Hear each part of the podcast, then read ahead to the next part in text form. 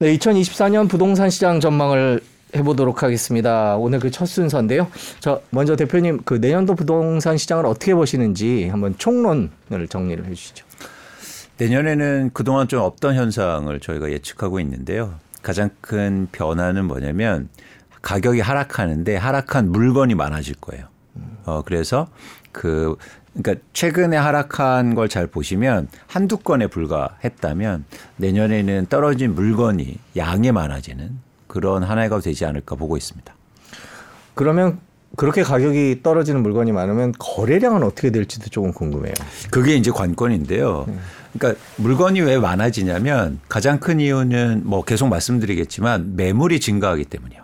그러니까 파는 사람들이 많아지니까 아무래도 거기서 경쟁이 일어나겠죠. 네. 내가 먼저 팔아야 되니까 그럼 가격이 떨어진 물건들이 많아지게 될 거고 그 시점에서 과연 거, 수요가 들어오느냐 그게 관건입니다. 그래서 수요가 들어오면 거래량이 활발하게 이루어질 가능성이 있겠죠. 근데 그런 상황에서도 거래가 안 되면 음. 어 물건은 많아지고 떨어지는 거 있는데 거래가 안 되고 거래량은 더 줄고 뭐 이런 현상이 있을 수 있겠습니다. 그래서 전체적으로 이제 흐름을 좀 보면 제가 예측하는 건 일단 상반기에는 거래가 안 되면서 매물의 양은 더 증가하는 상황. 근데 하반기로 갈수록 그게 가격이 좀 떨어지면 이제 수요가 들어와서 거래가 좀 회복할 수 있지 않을까 그런 예상을 좀 하고 있습니다. 네, 그러면 지금부터 준비해 주신 자료를 가지고 음, 구체적으로 왜 이런 결론에 도착, 도달하게 되셨는지 한번 들어보도록 하겠습니다. 첫 번째 자료는 부동산 기사네요.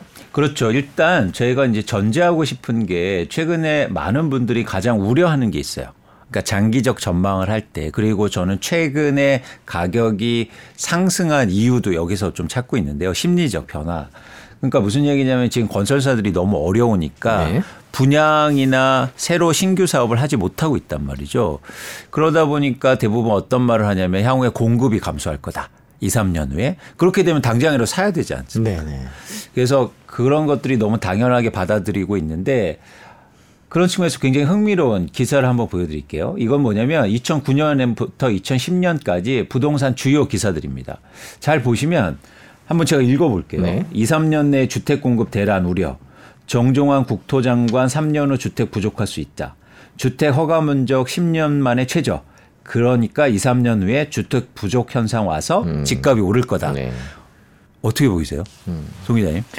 요즘 나오는 기사들이랑 똑같죠. 조금 비슷해 이게 보이네요. 네. 완전히 똑같은데 하나만 달라요. 네. 국토부 장관 이름만. 네. 그러니까 그러니까 사실은 시장이 안 좋으면 건설사들이 당연히 공, 공급을 줄이고 네. 분양을 못 하니까 분양이 감소하면 향후로 입주 물량이 감소해서 가격이 오르겠다는 너무나 당연한 말을 하고 있어서 사실 어떻게 되면 어 수긍이 갑니다. 그러면 지금이라도 집 사야지. 사실 이런 것들이 내년에 더 크게 부각될 가능성이 있어요. 그래서 여러분들이 이걸 어떻게 판단하냐가 특히 2024년도에도 중요한데 그런 측면에서 두 번째 그래프를 한번 볼게요. 네. 이걸 한번 보시면 이게 잠실 아파트의 실거래 가격 변동입니다. 제가 이걸 왜 보여드리냐면 이때 당시의 흐름을 잘 볼게요. 이게 9억 5천에서 13억 6천으로 갑자기 상승합니다. 그죠? 네. 굉장히 빠르게. 네. 그 다음에 서브프라임이 오면서 이게 10억 4천으로 떨어져요. 네. 그 다음에 7억 7천까지 또 떨어지죠. 그렇죠? 그러다가 공급 부족 얘기가 하고 막 부동산 규제 완화되니까 네. 이게 2009년도에 13억으로 오릅니다. 네. 이러면서 이런 기사들이 나오고 이런 우려들이 커졌던 거예요. 아, 요때군요. 그러니까. 예, 그러니까 막 사람들이 방금 그래서 네. 집을 사요. 네. 근데 잘 보시면 이 2, 3년 후에 이 집값은 어떻게 됐습니까? 네. 결론적으로 8억, 뭐 8억 5천, 9억으로 빠졌잖아요. 그러니까 결국에는 두 가지를 말씀드리고 싶은 게 뭐냐면 건설사들이 공급을 안 한다고 2, 3년 후에 집값이 오른, 오르느냐 아니라는 거고요. 두 번째는 뭐냐면 이제 연이어서 말씀드리겠지만 제가 계속 강조하는 게 있잖아요. 한국의 집값을 결정하는 공급은 건설사들이 공급하는 게 아니고 시장에 내놓는 매물의 양이다. 예를 들어서 건설사들이 아무리 공급을 안 해도요. 집을 갖고 있는 사람들이 한 채씩만 내놔도 우리나라 공급은 넘쳐납니다. 살만한 집이 많아지니까. 그런 차원에서는 여러분들이 좀 차별적으로 봐- 보셔야 된다. 그래서 내년도에 잘 보시면 이것도 제가 예측해 드립니다. 이 기사가 가장 많이 나올 거예요. 공급을 못 하니까. 그러면 공급 감소합니다. 2, 3년에 집값 오릅니다. 이런 얘기들에 사실 일종의 현혹될 수 있는데 그런 측면에서는 그게 사실과도 다르고 전망하는데 큰 의미를 주지 못한다. 이런 말씀을 꼭 드리고 싶습니다. 또 하나는 첨언, 첨언하고 싶은 건 가격은 수요와 공급이에요. 물론 건설사들이 공급을 그렇게 안 하면 집값이 오를 수 있겠죠. 그런데 그거는 공급만 보는 거고 수요가 또 있잖아요. 예를 들어서 공급이 그렇게 감소해도 수요가 더 준다면 그러면 가격이 건설사들이 안 진다고 그래서 오르는 건 아니다. 이런 말씀을 꼭 드리고 싶습니다. 그러니까 일단 첫 번째 본 그 예전 기사들을 바탕으로 해서 그 당시에 순간적으로는 그런데 짧게는 가격이 오르긴 했죠. 그 기사가 때. 지금하고 똑같아요. 지금하고 최근에 이제 오른 것도 여기 그런 얘기들이 나오잖아요. 그래서 내년도에도 이런 현상이 있을 수 있는데 그 그래프 2번 한 번 더 보여주실래요? 여기서 특이한 지점이 있어요. 이렇게, 이렇게 떨어질 때는 한번 회복을 합니다. 네. 떨어지는 와중에서. 근데 어떤 특징이 보이세요? 고점이 낮아져, 낮아져요. 음. 그렇죠. 네. 예전에 이 아파트만 보면 13억 6억 13억 6천만 원이 고점이었다면 13억이 고점이었고 그 네. 이후에는 12억이 고점이고 네. 이렇게 고점이 계속 낮아져요. 네. 그러니까 이 고점이 낮아진다는 얘기는 뭐냐면 이 집값이 지속적으로 오르기는 되게 어렵다는 걸 반증하는 겁니다. 제가 표시는 제대로 한 건가요, 지금? 너무 아, 잘하셨습니다. 네. 그렇군요. 저런 식으로 점차적으로 공급 부족 얘기가 있었지만 그래서 순간적으로 회복은 되거나 뭐 그런 일이 이벤트가 있을 때마다 올랐지만 궁극적으로 고점은 계속 내려갔다 이런 그렇죠. 말씀이신 거죠. 그래서 본질적으로 여러분들이 한국의 집값이 왜 움직이는 거에 대해서 고민을 하셔야 되는 거지 저런 부분에 대해서 일종의 저것 때문에 집값이 오른다 이건 아니라는 겁니다. 네, 그렇군요. 자, 그 다음에 준비해 주신 자료는 서울 아파트 매도 물량입니다. 그렇죠. 제가 계속 강조드리지만 결국엔 집값을 결정하는 게 집을 갖고 있는 사람이 시장에 내놓는 매물의 양인데요. 최근에 매물이 계속 증가하고 있다는 거죠. 오늘 기준으로 해서 7만 8천, 7만 9천을 올라가는데 네. 어, 이게 과거하고 없이 조금 특이한 현상입니다. 뭐냐면 과거에는요, 집값이 떨어지잖아요. 그러면 매물이 줄었어요. 안 파니까. 언젠가 오를 건데 왜 팝니까? 그런데 최근에 집값이 위축되고 10월부터 집값이 좀 주춤하고 상승세가 둔화되고 심지어 오늘 발표에 의하면 가격이 이제 더 실거래가가 빠지기 시작하는데 그런데 매물이 더 증가하고 있는 거예요. 이건 무슨 얘기냐면 집을 갖고 있는 사람들이 투자 목적이든 어쨌든 집을 갖고 있는 사람들이 집값 상승에 대한 기대감이 현저하게 낮아지고 있다는 거예요. 그러면 빨리 파는 게 좋잖아요. 그러니까 매물이 증가하고 있는 걸 보실 수 있는 겁니다. 지금 이런 매물 증가세는 앞으로도 계속 이어질 거다 이렇게 보고 계세요. 더 많아질 거다. 굉장히 가능성이 높아요. 네. 이유는 두 가지입니다. 제가 최근 10월까지요. 그 양도한 분들의 주택 보유 기간을 조사해 봤더니요. 10년 이상 10년 초과해서 보유한 분들이 최근에 집을 많이 팔고 있어요. 어떤 의미일까요? 사실은요, 저희가 이런 얘기들을 많이 하잖아요. 영끌에서 집 산 사람들이 집을 판다? 집은 절대 마이너스로 못 팝니다. 그렇게 될 수가 없어요. 주식처럼 손절을 할 수가 없다고요. 끝까지 가다가 못 판 경우에는 경매가 나와요. 이게 말이 안 되는 거예요. 왜 집이 경매가 나올까요? 그건 끝까지 버텨요, 집은. 그래서 일반적으로 이렇게 매도의 변화를 일으키는 건 돈을 번 사람들이에요. 핵심은 집을 파는 사람들은 돈 번 사람들이 팔아요. 네. 이익이 생겼을 때. 근데 최근에 이익을 번 사람들이 쉽게 말해서 10억 이상 번 사람들이 이제 집을 팔기 시작했다는 거예요. 그런데 10억을 버는 순간 1, 2억이 떨어지는 거를 조금 민감도가 떨어집니다. 오히려 빨리 파는 걸 선호할 수가 있다는 거예요. 그래서 최근에 이렇게 물량이 증가한다는 건 쉽게 말해서 오래 갖고 있던 사람들이 증가하고 있고 의외로 가격이 빠지면 속도가 더 빨라질 수 있다고 보는 거죠. 그래서 과거에는 가격이 빠지면 물량이 줄었는데 이런 현상을 볼 때 가격이 빠지면 오히려 물량이 증가할 수 있다. 그래서 제가 전제했듯이 내년도에 물량 빠진 물건이 많이 증가할 수 있는 게 사실 결정적으로 이런 근거 때문입니다.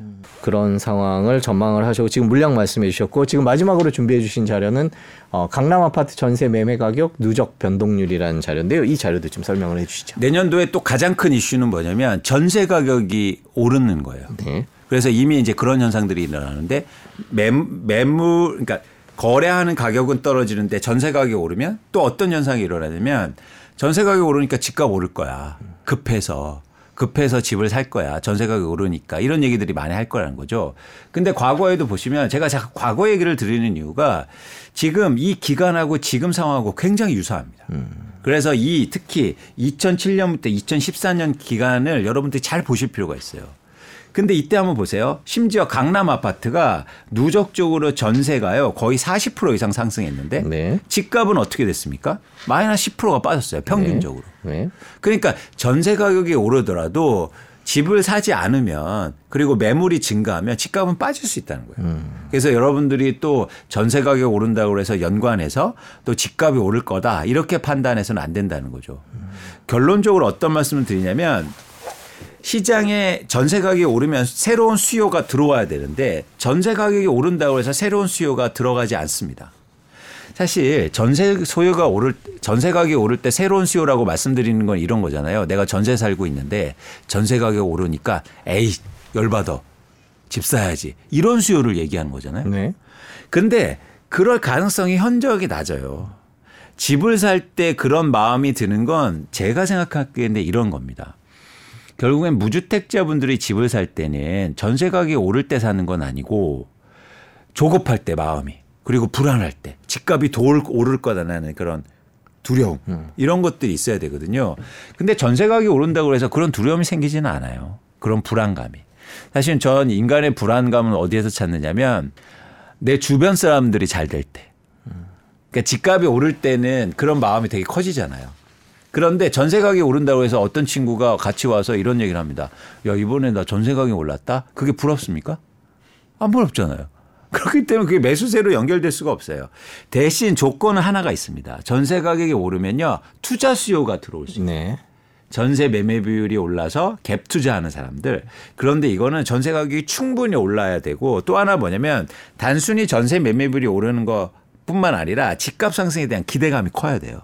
이게 두 가지가 교집합이 돼야 되는데 내년에는 좀 그런 상황을 힘들다. 그래서 이런 것처럼 전세 가격은 오르는데 집값은 빠지는 그런 현상이 이어질 것으로 전망하고 있습니다. 네, 그렇군요. 전세값이 가격 하락폭을 전세값 상승이 가격 하락을 밑에서 받쳐줄 수 있다 이런 분석을 하시는 분들도 있는데 전세값 상승이라는 게 내년에는 그럼 어- 시장에 어떤 영향을 미칠 거라고 보고 계세요? 근데 이것도 명확하게 구별하셔야 돼요. 어, 송 기자님 이게 전세 가격이 오른다는 건 월별 가격의 상승은 의미가 없습니다. 2년 전 가격 상승의 의미가 커요. 내가 전세를 누고 있는데 월별로 계속 가격을 올릴 수 없잖아요. 그래서 2년 전 가격보다 올랐냐 떨어지냐가 중요한데 지금 역전세는요 지속되고 있습니다. 서울 아파트의 거의 60% 이상은 이미 갱신 아파트의 60% 이상은 2년 전 가격보다 낮게 거래되고 있어요. 이게 내년 상반기까지 지속돼요. 왜냐하면 2년 전에 2022년도 상반기가 전세의 절대 가격이 가장 높았기 때문에 내년도 상반기까지 역전세 현상은 지속되는 거예요. 그래서 이런 거는 틀린 얘기예요. 다른 얘기도 아니고 월별 전세 상승률이 올라간다고 그래서 역전세가 없어졌다? 이건 개념 자체가 틀린 거잖아요. 역전세는 2년 전 가격하고 비교해야죠. 월별로 올라가는 거 의미가 없거든요. 그런 상황에서는 음, 내년도에 단기적으로 아까 말씀드린 거 역전세가 지속되기 때문에 그게 가격의 하방 경직성을 만들거나 아니면 투자 수요를 불러오기는 좀 제한적이다라고 보는 겁니다. 왜냐하면 이미 최근의 모습은 가격도 오르면서 전세 가격도 오르고 있기 때문에 심지어 이 전세 매물은 유지되고 있어요. 서울 같은 경우 50% 미만이기 때문에 의미 있는 회복 수준은 아니고 또 하나 제가 강조하지만 그 전세 매매 비율조차도 2년 전과 비교해봐야 된다는 거죠. 네. 자, 저희가 이제 주요 자료들을 봤는데 궁금한 거 몇 가지를 더 여쭤보도록 네. 하겠습니다. 매도 물량 얘기를 많이 해주셨습니다. 근데 이게 항상 궁금한 게 이제 조금 더 가격을 받고 싶은 사람과 싸게 사고 싶은 사람이 항상 줄다리기를 하지 않습니까? 그렇죠. 그렇죠. 그러다가 이제 균형이 깨지기 마련이고 한쪽으로 기울기 마련인데 그렇죠. 지금 제법 오래 갑니다. 내년에도 오래 갈 거라는 계속될 거라는 전망을 하시는 분도 있거든요. 네.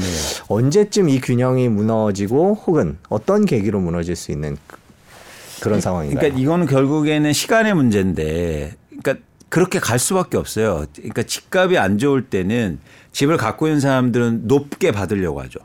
송 기자 말씀하신 대로. 그러면 파는 사람들은 최저 가격만 갖고 있어요. 그렇죠? 그 다음에 사는 사람들은 싸게 살려고 하기 때문에 밑으로 지향하고 최고 가격을 갖고 있습니다. 네.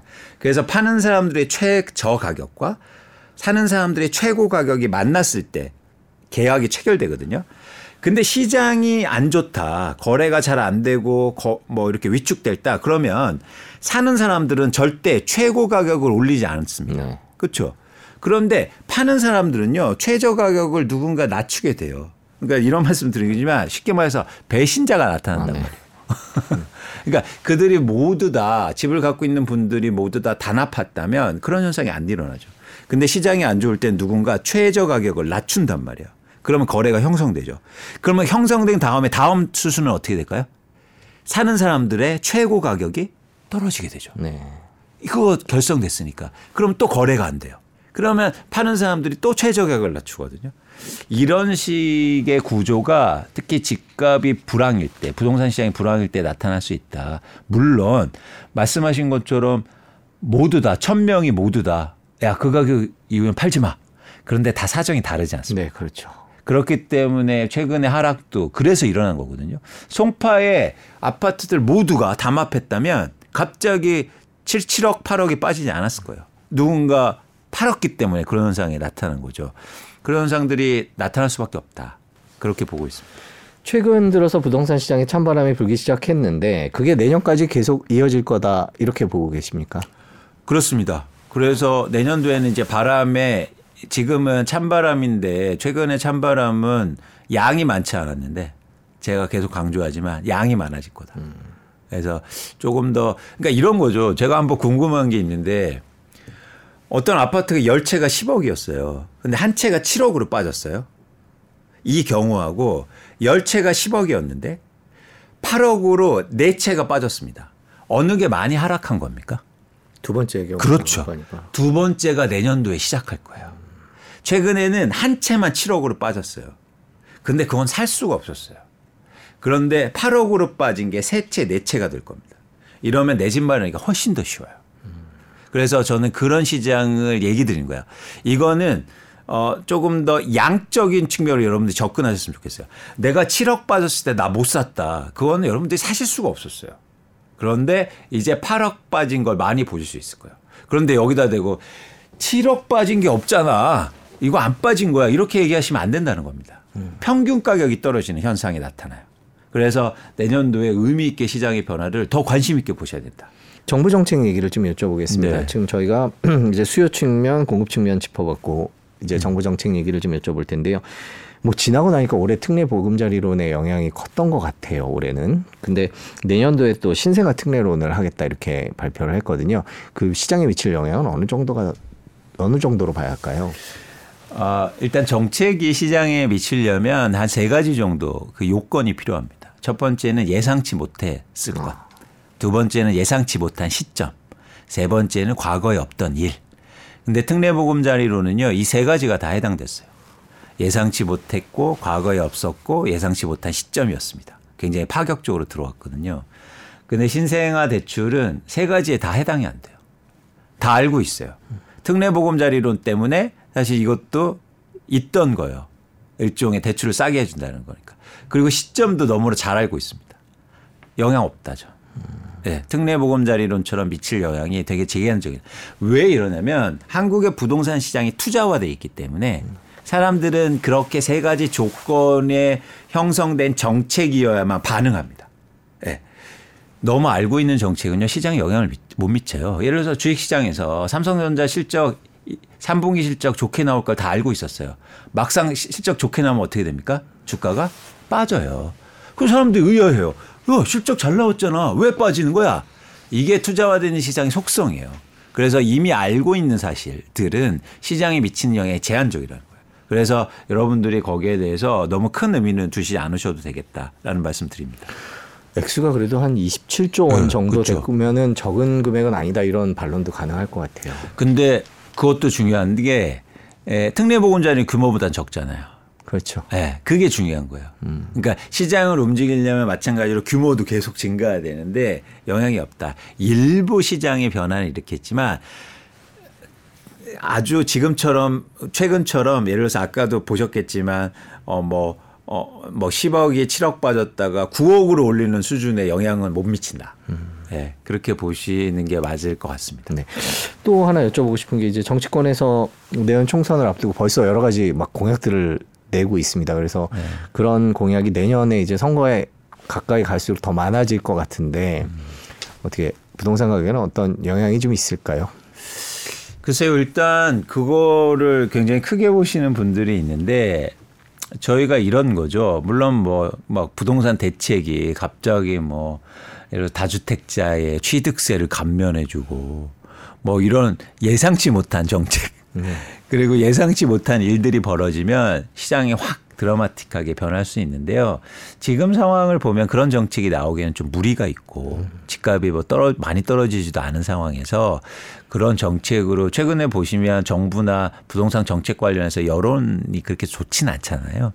그래서 그런 정책들이 나오기는 좀 힘들지 않겠냐 보고 있고 저는 정책을 어, 예측하진 않습니다. 예측할 수 있는 부분이 아니거든요. 이건 매도나 시장 상황은 저희가 예측이 가능한데 뭐 예를 들어서 여당이 이긴다, 야당이 이긴다. 이건 예측이 불가능하고 또 어떤 정책이 나올 거도 예측이 불가능하기 때문에 저는 이걸 중립 변수로 그냥 봐요. 그래서 이거를 통해서 여러분들이 좌우화 되시면 않게, 않으면 좋겠다. 갑자기 뭐 지지율이 올라온다고 그래서 나는 그 당이 이길 거니까 집 사야지. 이건 굉장히 위험한 선택이다.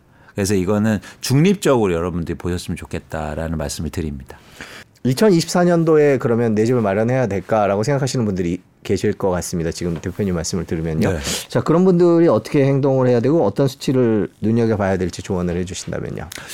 어, 여러분, 저는 좋은 시장이 오고 있다고 생각해요. 아까처럼 가격이 하락폭이 큰 게 아니라 가격이 떨어진 물건이 많아질 거예요. 여기서 잘 선택하는 거죠. 이제 선택의 시간입니다. 진짜로. 그래서 여러분 많이 뭐 무주택자분들 많이 기다리셨잖아요. 그게 내년이 될지 내후년이 될지는 변화를 봐야 되는데 가장 중요한 시장의 변화는 가격이 떨어졌을 때 제가 계속 강조하지만 거래량이 추세적으로 회복한다. 이 기간에서 가격이 저점, 내가 집 사기 가장 좋은 시점이 올 것 같고요. 그런 시점이 오면 내가 사고 싶으신 아- 거주 거주하고 싶으신 아파트의 리스트를 만들어 놓고 그 아파트 중에서 가장 집값이 많이 떨어진 걸 사는 겁니다. 그게 안전한 거예요. 그러니까 이게 주식하고 달라요. 주식은 시장이 안 좋을 때 많이 떨어진 거 사시면 안 돼요. 그럼 깡통 계좌예요. 덜 빠지는 걸 주식을 사야 돼요. 왜냐하면 사용 가치가 없기 때문에. 근데 부동산은 시장이 안 좋을 때 그 리스트 여러분들이 갖고 계신 리스트 중에서 가장 가격이 많이 떨어진 걸 내 집 마련 하셨으면 좋겠다.